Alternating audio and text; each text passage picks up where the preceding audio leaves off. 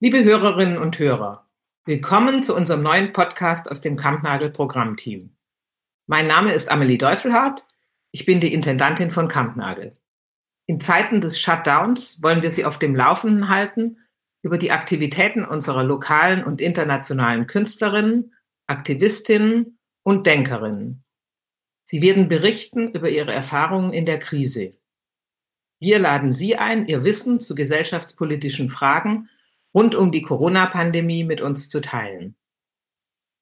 Viele der Künstler dürfen momentan ihre Länder nicht verlassen, haben aktuell keinerlei Einkünfte, weil die Produktions- und Aufführungstätigkeiten international lahmgelegt sind. Unsere Gäste aus Chile, Italien, Hamburg, den USA, aus dem Ruhrgebiet, Kamerun, Abidjan oder Südafrika öffnen unsere Ohren für ihre Perspektiven auf die Situation in ihren Heimatländern. Auf den Weg von Care-Arbeit wie künstlerischer Arbeit, auf digitalen Widerstand und Datenschutz. Sie entwerfen Post-Corona-Utopien und trotzige Formen von Gemeinschaft in Zeiten des körperlichen Abstands. Und sie analysieren Mechanismen von Repression und Machtmissbrauch im Ausnahmezustand. Gemeinsam mit uns fordern sie im Kleinen wie im Großen solidarisches Handeln in Zeiten der Pandemie. Über unsere Social-Media-Kanäle können Sie Ihre Gedanken zu den Gesprächen mit uns teilen. Lassen Sie uns in Kontakt bleiben.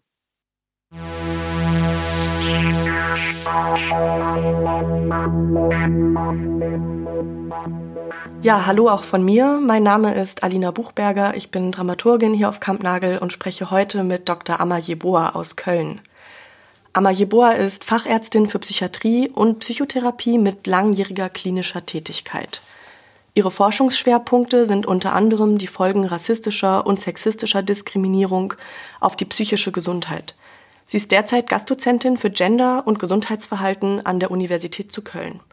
Außerdem ist sie Vorstandsfrau des Vereins Phoenix e.V., Trainerin für Empowerment für schwarze Personen und People of Color und Critical Whiteness sowie psychodynamische Supervisorin und Coach.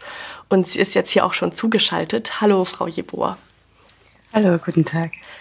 Ja, am 30. März waren Sie ja eigentlich eingeladen, auf Kampnagel den sechsten Vortrag in der Reihe Institutioneller Rassismus zum Thema Medizin zu halten und darin zu durchleuchten, wie sich Rassismuserfahrungen im Bereich der medizinischen Behandlung manifestieren und auch wie Rassismus als Faktor in die psychische Gesundheit eingreift. Jetzt muss dieser Vortrag ja leider verschoben werden. Wir freuen uns aber sehr, dass Sie als Spezialistin sowohl für diskriminierungskritische Arbeit, aber eben auch gerade an der Schnittstelle zum Gesundheitswesen heute mit uns über Ihre Einschätzung der Corona-Krise sprechen. Und auch wenn gerade fast alle Gespräche so oder so ähnlich beginnen, würde ich gerne von Ihnen wissen, wie wirkt sich denn die Kontaktsperre und die aktuellen Maßnahmen auf Ihre ganz persönliche Arbeit aus? Und können Sie Ihre universitäre, aber eben auch die Empowerment-Arbeit äh, überhaupt irgendwie ins Digitale verlegen? Vielen Dank erstmal auch für die Einladung und für das Vertrauen. Ähm, wie sich äh, die Corona-Pandemie auf unsere Arbeit und unseren Alltag wirkt, das ist im Moment ganz klar, dass ähm, Körperkontakt einfach nicht möglich ist, beziehungsweise nur sehr begrenzt möglich ist. Für die ähm, Dozentur beziehungsweise für die Lehre bedeutet es, ähm, dass wir im Moment ein bisschen auch die Entlastung haben, dass es vorlesungsfreie Zeit ist. Das heißt, schwieriger wird es sein in den nächsten Wochen.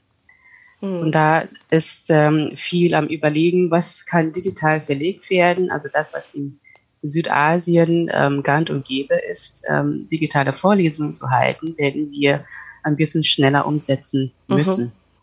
Ähm, für die Beratung ähm, ist es insofern schwierig, als dass viele Termine verschoben werden müssen.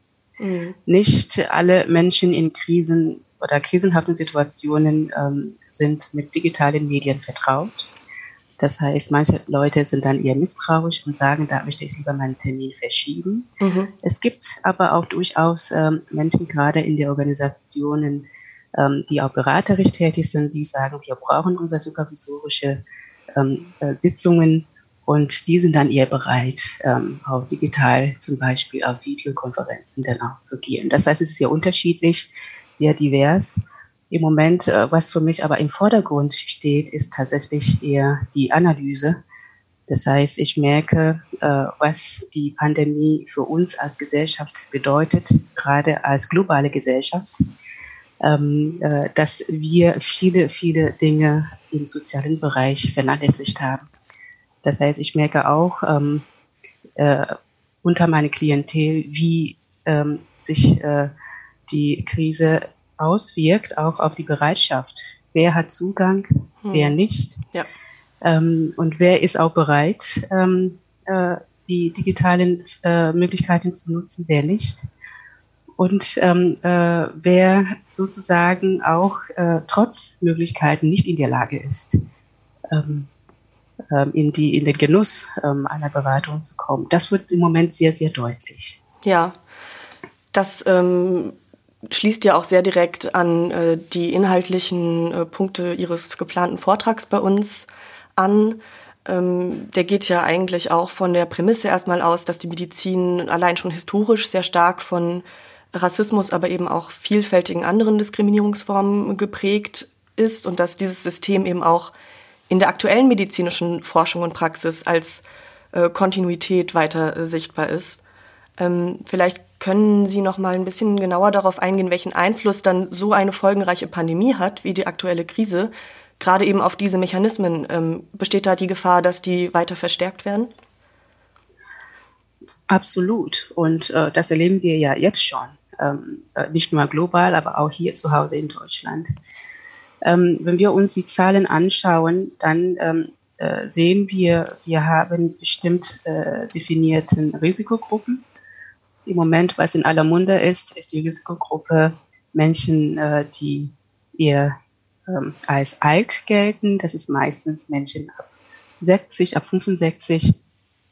Aber wenn wir genau hingucken, das heißt, wenn wir ähm, nicht auf das Alter gucken, sondern wirklich auf ähm, Fälle gucken, die äh, kritisch verlaufen, die intensivpflichtig werden, dann werden wir sehen, es sind Menschen, die aufgrund welche äh, aufgrund ähm, welche Zustände auch immer nicht adäquat aufgrund des Immunsystems auf äh, das Virus reagieren können. Ja. Das heißt, es ist ähm, äh, die die äh, Intensität bzw. die Schwere der Erkrankung hat etwas ganz konkret mit dem Immunsystem zu tun. Wie kann ich ähm, mit meinem Körper, mit meiner Psyche auf das Virus ähm, reagieren? Und da werden wir merken, dass die Zahlen dann verschwimmen.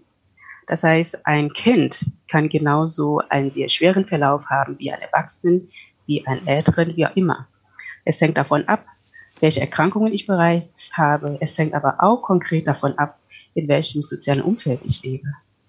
Das heißt, wir sprechen sehr viel von Social Distancing, was ich im Moment auch als Begriff sehr schwierig finde, Social ähm, oder das Soziale beinhaltet ja sehr viele verschiedene Dimensionen. Und wenn wir alle wirklich auf Social Distancing gehen würden, dann würden wir auch jetzt das Gespräch nicht führen. Ja. Das heißt, wir sprechen dann in dem Kontext tatsächlich von ähm, äh, einer Beschränkung der körperlichen Annäherung. Und ähm, äh, wir sehen, es gibt Menschen, äh, sie können auch gar nicht zu Hause bleiben, weil sie gar kein Zuhause haben. Mhm. Und ähm, es ist sehr leicht, auf Social Media beziehungsweise auch im Fernseher zu gucken und zu sagen, warum laufen die Leute durch die Straße? Sie sollten auch zu Hause bleiben.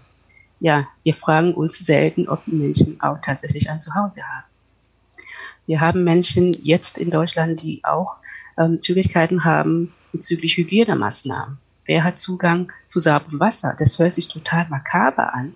Aber wir haben Menschen, die sind in ähm, äh, Unterkünften beziehungsweise ja fast lagerhaften ähm, Wohnbedingungen, die keinen Zugang haben, zum Beispiel, zum Beispiel Menschen auf der Flucht, die als ähm, AsylbewerberInnen registriert sind, Menschen, die eine Dudung haben und keinen Zugang haben zum Wohn äh, Wohnungsmarkt zum Beispiel.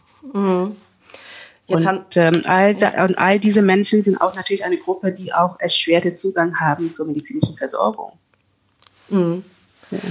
Sie haben ja eben auch, ähm, das ist vielleicht ein Punkt, der mich interessiert, auf den ich nochmal eingehen würde, von dem Immunsystem und von den äh, psychischen und sozialen, ja vielleicht auch äh, Resilienzfaktoren ähm, gesprochen.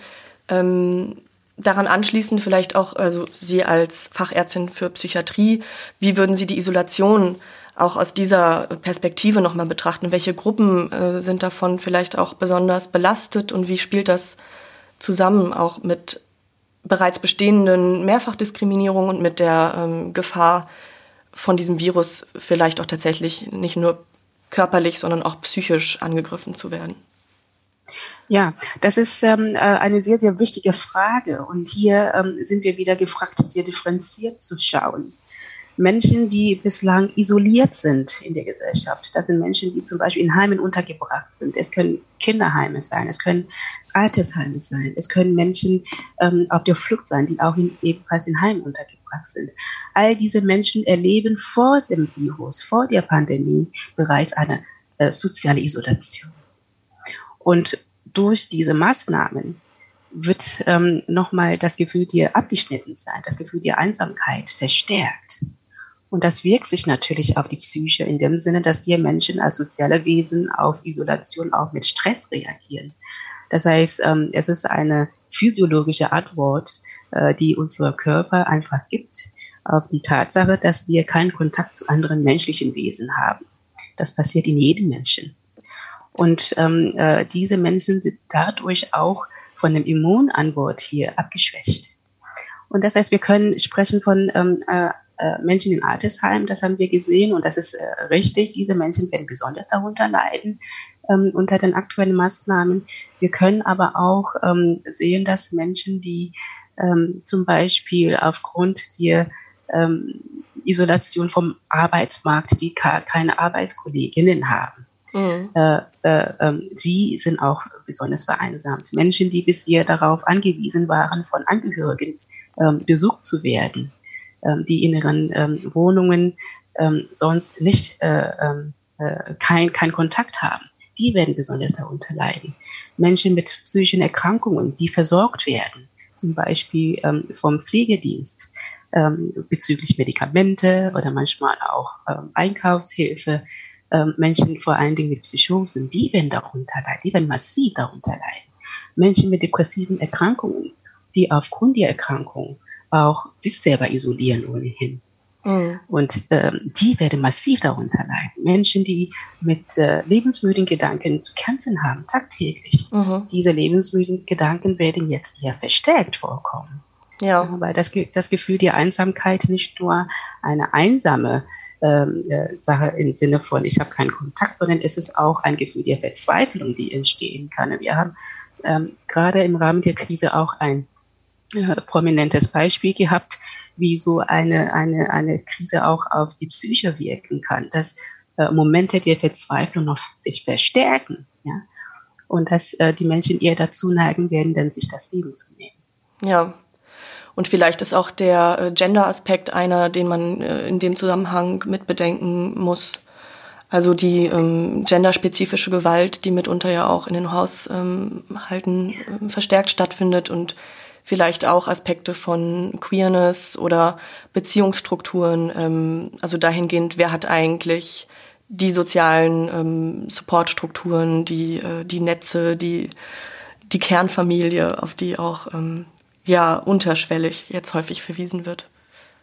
Genau, und da sehen wir, ähm, ich finde es sehr schön, dass Sie äh, das Wort Kernfamilie auch verwenden. Wenn wir diese, äh, diesen Begriff der Familie äh, verwenden, was meinen wir, welches Bild haben wir eigentlich im Kopf?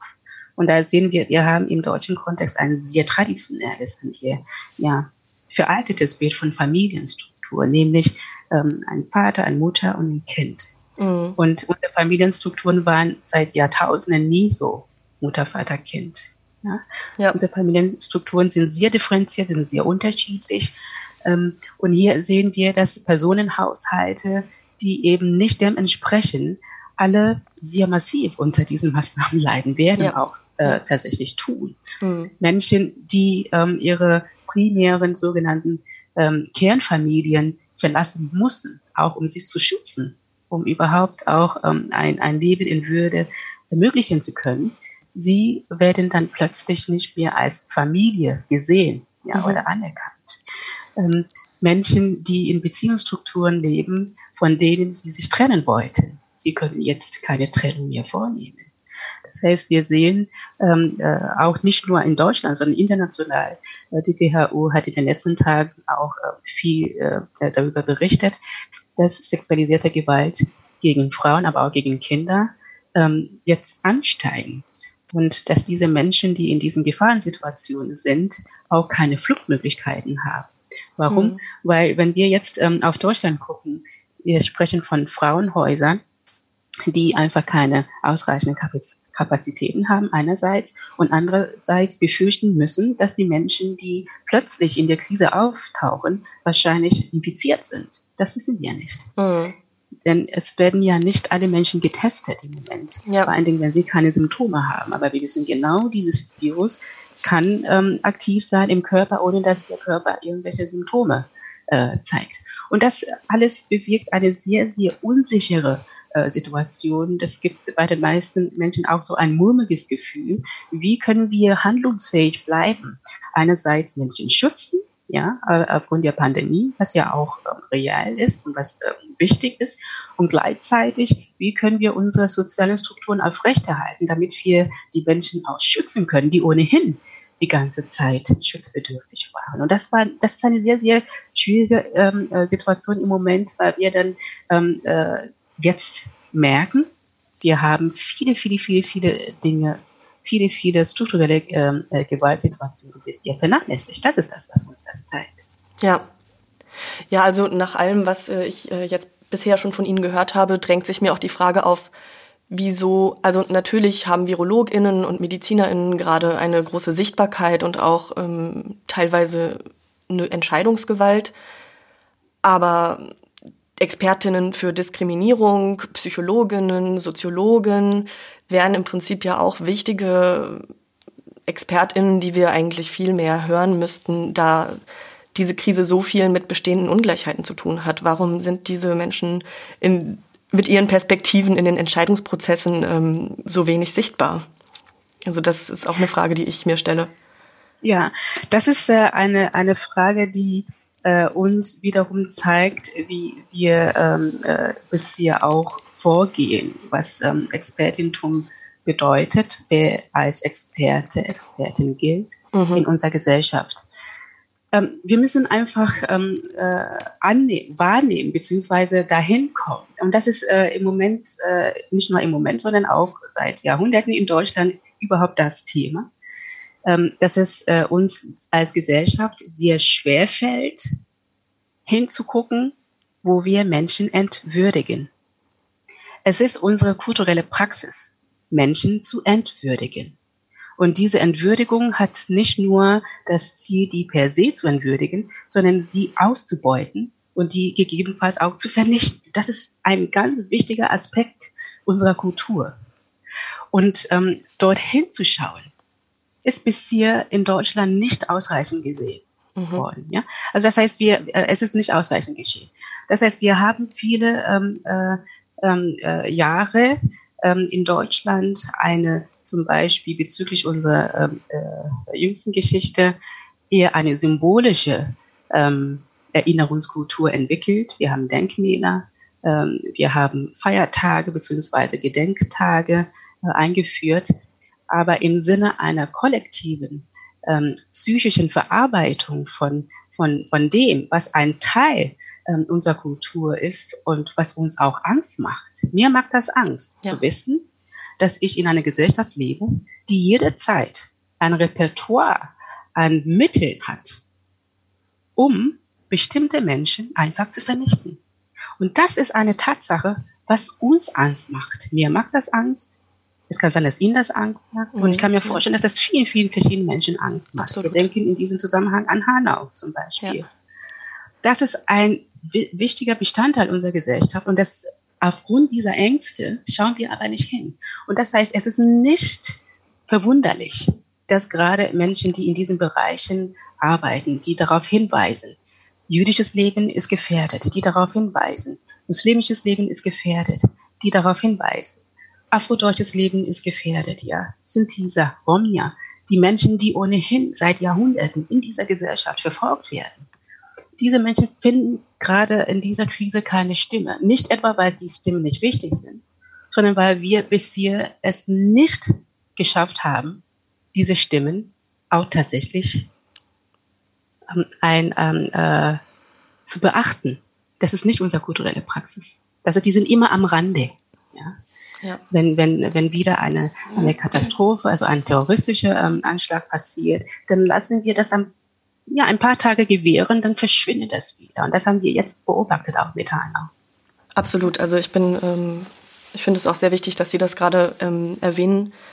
Der Umgang mit Hanau und auch die, ähm, ja, der Umgang in unserer Gesellschaft mit, ähm, mit Traumata.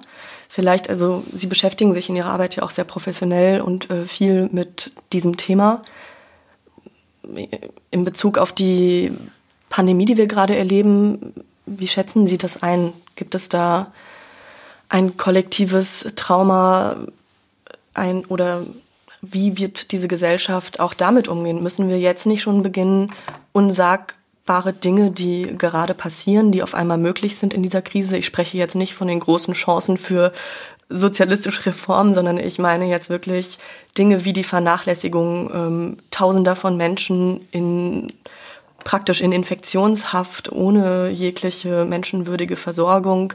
Es passieren gerade wirklich einschneidende Dinge, die eigentlich mit keinem der Werte weder Deutschlands noch Europas in irgendeiner Weise vereinbar sind, die auch vorher schon geschehen sind. Das ist sicherlich wichtig ähm, zu erwähnen. Aber wie, wie gehen wir mit diesem mit diesen Ereignissen um in der Zeit nach Corona? Wie, wie können wir da äh, sicherstellen, dass die Dinge nicht vergessen werden? Und wie gehen wir mit den Traumata um, die, die gerade jetzt in, in großer Intensität für viele Menschen entstehen? Es ist ähm, bisher so ähm, in unserer Gesellschaft, dass gerade Menschen, die als betroffen, und ich meine jetzt äh, diejenigen, die entweder als Opfer betroffen sind, aber auch potenziell als Opfer betroffen sein könnten, das sind die Menschen, die immer wieder mit ihren Kämpfen, mit ihren Aktivitäten, mit ihren ähm, Demonstrationen, mit ihren Aktionen dafür gesorgt haben, dass diese Themen uns ein Stück weit auch bewusst werden oder im Bewusstsein bleiben. Hm. Gerade in einer krisenhaften Situation merken wir, dass das Gehirn natürlich ähm, auf ähm, Informationen zurückgreift, ähm, die, sage ich mal, schnell zur Verfügung steht. Ja, und das ist das ist auch logisch und das macht Sinn. Das heißt, das, ähm, was ich geübt habe, oder wenn ich jetzt an einen, an einen menschlichen Körper denke, die Muskulatur, die ich gut trainiert habe, die hat auch entsprechend in einer Krisensituation die Kraft, äh, äh, äh, auch ähm, Kraft zu entwickeln und, mhm. und, und äh, zu agieren und äh, ähm, äh, zu handeln. Das, was ich ihr nicht trainiert habe, wird ihr versagen. Und das ist das, was wir gerade erleben. Weil wir nicht trainiert haben. Menschen, die in dieser Gesellschaft sind, egal welcher Herkunft, egal ähm, ähm, welchem Status, Zugang zu gesundheitlichen Versorgung zu gewähren, erleben mhm. wir jetzt, dass es Menschen im Rahmen einer Pandemie existieren, die eben nicht adäquat versorgt sind, die nicht aufgeklärt werden und die keinen Zugang zu Hygienemaßnahmen haben. Die haben mhm. keinen Zugang auch dazu oder keine Möglichkeiten, die Dinge oder die Maßnahmen zu beachten, die tatsächlich notwendig sind, damit äh, die Pandemie ähm, äh, beherrschbar ist. Und ähm, eine Sache finde ich sehr wichtig und interessant an dieser Stelle. Die Pandemie wird ja oder wurde ausgelöst durch ein Virus, das nämlich keinen Respekt hat vor diesen sozialen Unterschieden. Mhm. Dieses SARS-Virus hat überhaupt keinen Respekt vor Grenzen, hat keinen Respekt vor unseren sozialen Kategorien, hat keinen Respekt dafür, ob eine Person ähm, ein Aufenthaltsrecht hat oder nicht. Und hat sicherlich keinen Respekt davor, ob die Person nun als Gender Transgender ist oder als Frau oder als männlich oder wie er immer klassifiziert ist. Das interessiert dieses Virus überhaupt nicht. Das heißt, all die Dinge, die wir jetzt vernachlässigen, die wir in der Vergangenheit sowieso vernachlässigt haben, aber die wir jetzt vernachlässigen und in der Zukunft vernachlässigen, werden wir sehr, sehr, sehr teuer später bezahlen müssen, um das wieder ähm, zu richten. Warum sage ich das? Denn diejenigen, die wir gerade in der Pandemie vernachlässigen, die werden ja nicht Ewigkeit eingesperrt sein ich spreche jetzt von den Heimen, die werden nicht Ewigkeit, eine Ewigkeit da eingesperrt sein. Was bedeutet das für uns als Gesellschaft, wenn die Menschen dann wieder raus dürfen, wenn sie entweder Teil unserer Gesellschaft werden oder eben nicht? Und Sie haben diese Erfahrungen gemacht. Wie werden Sie ähm, damit umgehen? Wie werden Sie mhm. ähm, das bewältigen? Das heißt, wir werden letztendlich auch dafür sorgen müssen, ähm, äh, das wieder zu richten. Und es wird teurer sein, als wenn wir das jetzt täten. Und das ist äh, das, was wir gerade machen. Das ist das, was wir sozusagen in der Vergangenheit auch vernachlässigt haben. Ja? Mhm. Wenn wir in der Vergangenheit dafür gesorgt hätten, dass alle Menschen in dieser Gesellschaft äh, gleichwertig Zugang zu gesundheitlicher Versorgung haben, dann würden wir jetzt diese Maßnahme nicht durchführen müssen, dass ähm, äh, Heime mit Polizei bewacht wird, äh, werden. Ja. ja. Und das heißt, es, es, es sind jetzt äh, diese Polizisten, die da stehen, sie könnten jetzt anders eingesetzt werden. Aber ihre Energie, ihre Kräfte werden jetzt ähm, zur Überwachung von, äh, von Heimen eingesetzt. Mhm, absolut. Und in Portugal ähm, gab es ja eine gegenteilige Reaktion. Also dort wurde ja allen Menschen, die eine Aufenthaltsgenehmigung oder die auch Asyl beantragt hatten, ähm, bis zu einem bestimmten Zeitpunkt ähm, temporär die vollen Rechte portugieser StaatsbürgerInnen übertragen. Ähm, vielleicht kann man auch da, oder mich würde interessieren Ihre Einschätzung, zahlreiche solidarische Initiativen gibt es ja auch einerseits in allen möglichen gesellschaftlichen Bereichen, aber in dem Gespräch jetzt haben wir natürlich auch sehr viel über die Verstärkung bereits existierender Ungleichstellungen gehört. Wie schätzen Sie diese Balance ein? Also Chancen für vielleicht auch relativ radikale, solidarische Reformen gegenüber ähm, dieser Verstärkung von inakzeptablen, viel zu lange geduldeten Zuständen in unserer Gesellschaft. Hm. Portugal hat mit dieser Maßnahme natürlich darauf gezielt, dass alle Menschen ähm, äh, innerhalb von Portugal medizinisch versorgt werden. Und das macht Sinn. Das ist, ähm, äh, es geht um die Sinnhaftigkeit, weil es klar ist, dass wenn nicht alle versorgt werden, diejenigen, die weiterhin infektiös bleiben, auch andere anstecken werden. Das ist ganz klar. Ja, natürlich. Ja. Mhm. Und das ist, das ist ähm, äh, insofern äh, ganz schlau, äh, äh, sage ich mal ganz plakativ, zu sagen, alle Menschen, die in diesem Gebiet jetzt sind, werden medizinisch versorgt. Punkt. Mhm. Ja, wir machen, wir machen keinen Unterschied. Und was wir in Deutschland machen, ist aber eine andere Art ähm, der Versorgung, nämlich wir haben ähm, geschichtet Zugang und das ist genau das, was ich meine, wenn ich sage, dafür werden wir zahlen. Wir werden sehr ja. teuer dafür zahlen. Das ist die eine Ebene. Die andere Sache ist, ähm, zu sagen, wir gewähren Zugang, ist auch natürlich immer die Frage, ähm, in welche Räume. Und ähm, äh, wir verfolgen in Deutschland eine Politik, die ähm, äh, diese geschichtete, ähm, äh, geschichtete Zugänge ähm, natürlich ein Tool auch ist, um ähm, äh, Machtpolitik zu betreiben. Und es wäre vielleicht, es wäre, ne, also das ist sozusagen als Vorschlag, mhm. sinnvoll zu sagen, es gibt bestimmte Bereiche in unserer Gesellschaft, dort lassen wir keine Ökonomisierung zu. Ja. Und das wäre in erster Linie die gesundheitliche Versorgung. Dann hier sehen wir, es macht sogar Sinn, alle Menschen zu versorgen. Warum? Weil wenn ich das nicht tue, dann bin ich auch gefährdet, die versorgt wird. Hm. Ja, also das heißt, es macht eigentlich überhaupt keinen Sinn zu sagen, so alle Menschen, die jetzt irgendwie ähm, in Köln leben, weil sie dort äh, besonders hart arbeiten und besonders hohe Steuer, äh, Steuern zahlen, sie werden alle äh, jetzt äh, gesundheitlich versorgt, aber alle Menschen, die in Hessen leben, ähm, weil sie dort alle auf dem Feld sind mhm. und nicht so hohe äh, Steuer zahlen, die werden, naja, ein bisschen versorgt, aber nicht ganz. Was bedeutet das? Natürlich werden spätestens nach der Pandemie die Menschen aus Hessen ähm, äh, nach Köln gehen, umgekehrt. Mhm. Das heißt, es, es, ja. es, macht, es macht keinen Sinn, ja, ähm, äh, ähm, äh, zu sagen, ähm, die Menschen werden nicht versorgt. Warum? Weil ich auch gefährdet bin, wenn mein Nachbar nicht versorgt ist. Und insofern ähm, finde ich das ähm, auf jeden Fall sehr motivierend, ähm, was Portugal gemacht hat.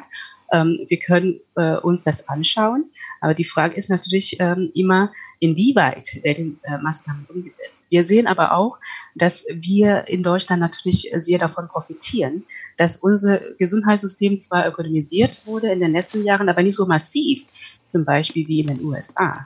Wir konnten sehr schnell ähm, Intensivbetten ähm, erschaffen und äh, mobilisieren. Und wir profitieren von der Solidargemeinschaft im Moment. Das ist der Grund, warum unser Todesrate äh, so hoch ist. Mhm. Und, da, da, daraus konnten wir die Lehre ziehen. Bitte die Gesundheitsversorgungssysteme ähm, die nächsten Jahre nicht ökonomisieren. Ja. Ja. Vielleicht können wir so zum Abschluss des Gesprächs auch nochmal eine, genau, ein bisschen einen Blick in Richtung Solidarität, äh, Initiativen, die in die richtige Richtung gehen, auch ähm, für Deutschland nochmal werfen. Also ich habe zum Beispiel eine wichtige Forderung, die auch, glaube ich, ganz in Hand in Hand mit dem geht, was Sie gerade vorschlagen, von dem Medibüro Hamburg gesehen, die eine Art anonymen Krankenschein gefordert haben für alle Menschen, die eben aufgrund ihres Status oder ihrer Papiere keinen Zugang zur gesundheitlichen Versorgung haben. Es gibt ähm, sehr großflächige Forderungen nach äh, Evakuierungen der Massenunterkünfte, natürlich auch ähm, Forderungen nach Aufnahme geflüchteter Menschen, die äh, sich noch an den Außengrenzen befinden. Ähm, was gibt es für wichtige Initiativen, denen Sie vielleicht hier auch nochmal eine Plattform oder eine Sichtbarkeit geben möchten? Was wären Ihre Forderungen? Genau, wo sehen Sie positive Entwicklung und Solidarität? Positiv finde ich im Moment, ähm, dass die äh, Menschen insgesamt ähm, äh, ihr solidarisch gestimmt sind in Deutschland. Also ich äh, schaue in meiner eigenen Nachbarschaft, wie wir uns gegenseitig versorgen. Wir haben äh, ein paar Fälle, die auch positiv getestet wurden. Wir haben füreinander eingekauft. Wir mhm. schreiben einander Texte und fragen, wie es den Kindern geht, auch wenn die Kinder nicht raus dürfen. Also das heißt, ähm, äh, das finde ich sehr, sehr positiv, dass ich meine Nachbarn zum Beispiel neu kennengelernt habe durch die Pandemie. Und das ist eine positive Sache. Mhm. Die andere Sache ist, wir haben gesehen, studentische Initiativen, die für ältere Menschen eingekauft haben. Es gibt neue, neuartige Apps, ja, wo wir uns eintragen können, wenn wir Hilfe benötigen.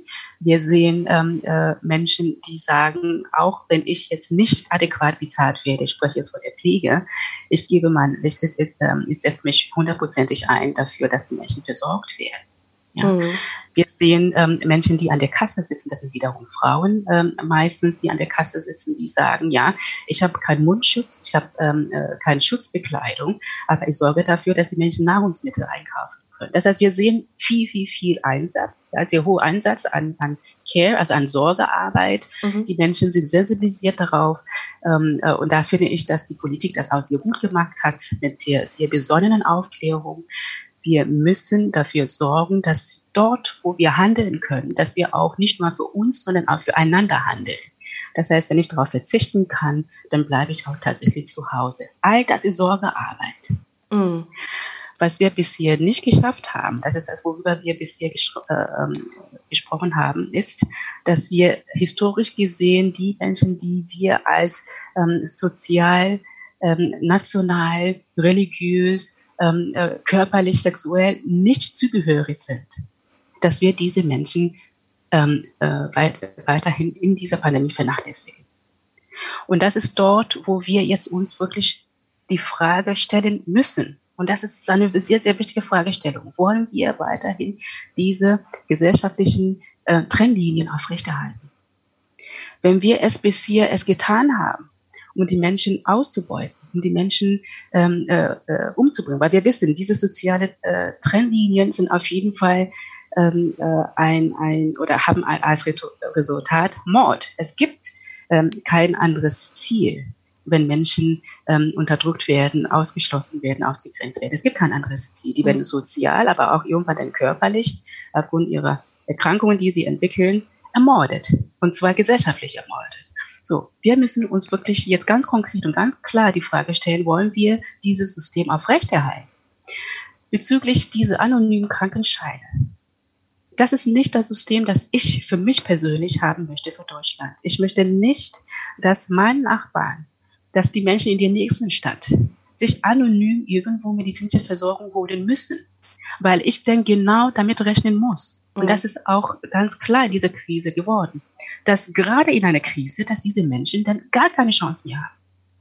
Mhm. Das heißt, ich, ich möchte, ich, ich, ich fordere eher eine Offenheit, dass wir sagen, wir haben Bereiche in unserer Gesellschaft, die sind unabdingbar, menschenrechtlich zu sichern. Und das ist die gesundheitliche Versorgung.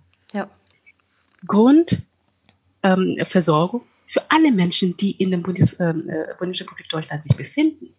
Nicht nur, weil wir es können, wir können es tatsächlich, sondern weil das auch ähm, ethisch und epidemiologisch das Sinnvollste wäre.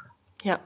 Alleine darum. Also, na, also wir können das wirtschaftlich, wir können das ökonomisch, wir können das kompetenzmäßig, wir haben äh, die Arbeitskraft dafür, wir haben den Raum dafür. Aber auch ganz rein rechnerisch ist es für uns sinnhaft, das zu tun, weil das uns entlastet. Darum geht es. Und all, alle Menschen, die jetzt mit dieser Pandemie beschäftigt sind, das ist ja eine, eine globale Welt, ähm, wünsche ich in dieser Zeiten sehr viel Hoffnung. Ähm, denn äh, diese Pandemie zeigt uns, wir haben ähm, es weit gebracht in der Menschheitsgeschichte, alleine die Koordination. Ähm, wir haben Grenzen überwunden, wir haben vor allen Dingen Informationsgrenzen überwunden. Aber das, was wir noch nicht geschafft haben, das ist das, was diese Krise uns nochmal deutlich macht. Das sind unsere ähm, äh, soziale Positionierung, die Überwindung dessen. Und ähm, eine Sache möchte ich jetzt noch ganz konkretisieren. Ja, mhm. ja. Es ist sehr, sehr leicht, im Rahmen einer Krise dann zu verzweifeln und, und, und, und zu sagen, ähm, weil wir gerade sozusagen auf Adrenalin arbeiten, ja, nicht so auf Dopamin und Serotonin, sondern wirklich auf Hook-Konzentration, äh, ähm, Adrenalin. Ja. Das heißt, alles, was wir machen, äh, dient dazu, unser Leben oder unser Überleben zu sichern. Hm. Dann haben wir natürlich nicht die Möglichkeit und die Zeit, viel zu reflektieren. Aber was ich uns wünsche, wenn diese äh, Krise vorbei ist, ist, dass wir einen Anfang ähm, wagen zu sagen, wenn wir in der Lage sind, Konzentrationslager zu bauen und so mit so viel Kraft und mit so viel Effizienz und mit so viel, ähm, äh, sage ich mal, auch Kompetenz Menschen zu vernichten. Hey, wir sind auch in der Lage, eine Gesellschaft zu schaffen, in der wir mit viel Kompetenz, mit viel Effizienz Menschen lieben und Menschen würdigen für das, was sie sind, eben Menschen.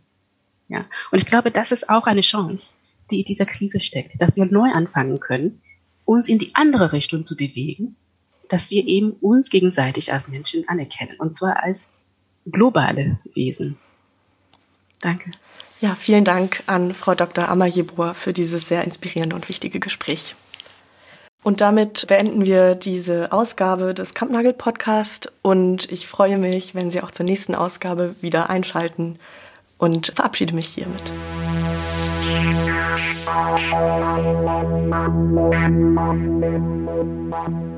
Musik